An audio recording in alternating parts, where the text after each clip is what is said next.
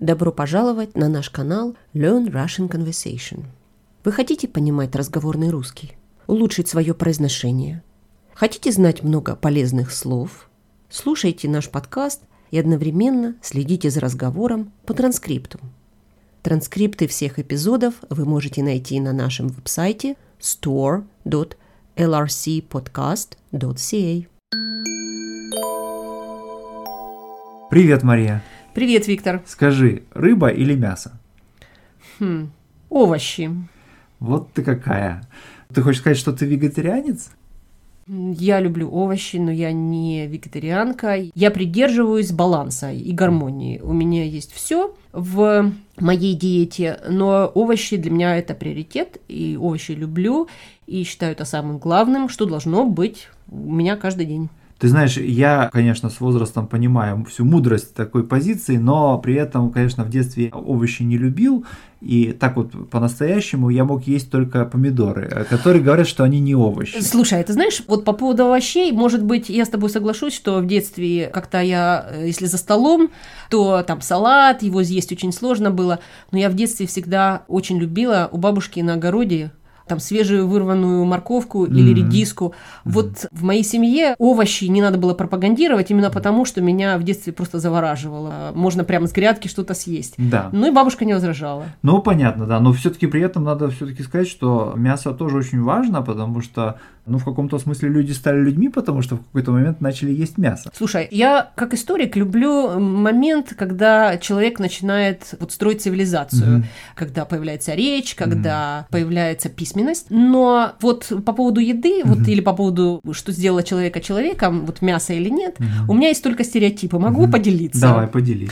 Ну, вот смотри, я очень люблю слово гармония или баланс. Поэтому, поскольку у меня нет каких-то специальных знаний. Поэтому все, что в какую-то сторону склоняется, меня немножечко настораживает. Ну вот, например, если только овощи, то я думаю, ну а как же без мяса, если угу. я понимаю, что это белок, да? Ну да. Вот в научном мире это еще такое слово есть, аминокислоты. И вот почему я о нем заговорила, потому что мой стереотип, вот э, то, что я там читала в научно-популярной литературе, угу. ни в коем случае не ну, более да. серьезные вещи, это то, что белки бывают разные. Вот под словом белок угу. скрывается масса разного. Угу. Например, что человеку нужно 12 аминокислот, то есть 12 видов белков. Ну, да. И что из э, овощей и из э, каких-то растений ты не можешь получить все эти белки. mm Потому, хотя есть белок растительного происхождения, ну что-то mm типа киноа, ну да. Там бобовые. Конечно. Но это не тот вид белка.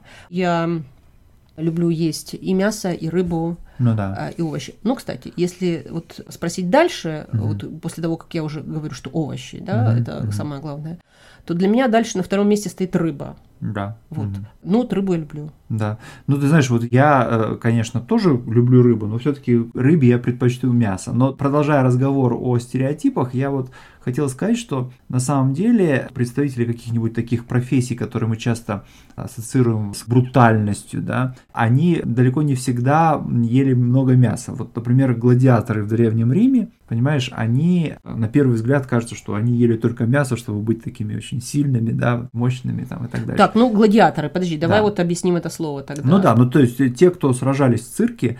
То есть силачи. Э, ну, они не просто силачи, но те, кто сражались насмерть, да, угу. на арене, да. И вот я недавно э, с некоторым удивлением для себя узнал, что на самом деле в их диете было очень много овощей и вообще растительной пищи. Хм. Почему? Хм. Потому что их задачей было набрать вес. А для чего они набирали вес? Э, не просто вес, а жир, да, чтобы он покрывал ага. их мышцы и суставы и сухожилия. Как-то нелогично, да? Да, казалось бы нелогично, тем не менее это была совершенно сознательная методика, потому что когда они сражались на арене, там было много порезов, да, и вот если у тебя есть этот довольно толстый слой жира, угу. то, ну, просто порез этот не так э, критичен, как если на тебе жирового покрова никакого нет, и получается, что это порез мышцы или даже Подожди, сухожилия. так что жир они набирали за счет не мяса, а углеводной какой-то такой пищи. А, да. углевод. Ну тогда это углеводные жиры. Да, да, да. Ага, угу. понятно. Но это вообще-то не очень полезно для здоровья, насколько я понимаю, ну, конечно. потому что ну... разница между жиром и углеводным жиром угу. именно в том, что жир сам по себе полезен, а угу. углеводный жир не да, очень. Не очень, да. Но Не тем не очень. менее, вот для них это было решением. Слушай, подожди, Ага. а вот мне это напоминает про медведя историю. Ага, Вот ага. медведь, вообще-то это всеядное животное. Ну, хотя, видишь, это не человек, ну, Мгм. ладно, уж можно тогда я с этим примером. Медведи всеядные, да, Мгм. и кажется, что это такое что-то большое и неуклюжее, но на самом деле медведь, это я тебе как житель Канады могу точно сказать, что медведь, во-первых, очень быстро бегает. Он фактически может бежать за машиной. 60 километров в час для него это вполне нормальная скорость. Поэтому убежать от него не так просто. И к тому же он очень ловкий. И, в общем, эта вся туша – это очень тонкая организация мышц, которая выращена на траве, на ягодах, то есть на пище растительного происхождения. Ну да. Понятно, что потом он ест все подряд. Мгм. Но пример гладиаторов мне напомнил медведя. Хотя жира там не сильно много. То есть достаточно, Ну да. но не сильно много. Подожди, так я тебя перебила. Ну, Можно было бы вспомнить еще такой пример, что, говоря о силачах, да, Ага. цирковых силачей или борцов, да, мы опять же думаем, что они, наверное, ели очень много мяса, да. Но, во-первых, надо понять, что когда ешь мясо, то, особенно если это жирное мясо, то оно долго переваривается. То, что переварить это мясо, уходит много энергии на самом деле, да. Да, но при этом мясо и много энергии долго И отдает. дает, да, да. Интересно, что, допустим, один из таких знаменитых, э, значит, силачей начала 20-го столетия, чемпион по борьбе классической греко-римской, Иван Поддубный, он э, на самом деле был вегетарианцем, Да. как ни странно. Слушай, да я, честно говоря, ну, про Поддубного я читала, но где-то же никогда не задумывалась, как это все происходило.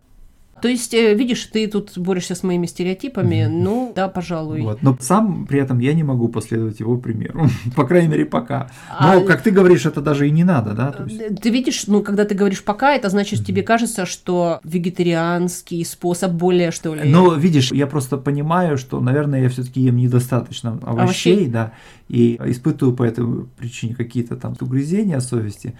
Ну, и Чувство пон- вины у тебя Чувство есть. вины какое-то, да, есть. И поэтому я понимаю, что, ну, если не вегетарианцем, то уж, по крайней мере, человеком, вот как ты, в рационе которого много овощей, мне надо стать со временем. Я буду стараться. Ну, хорошо. Ну, пока. Пока. Вы слушали Learn Russian Conversation.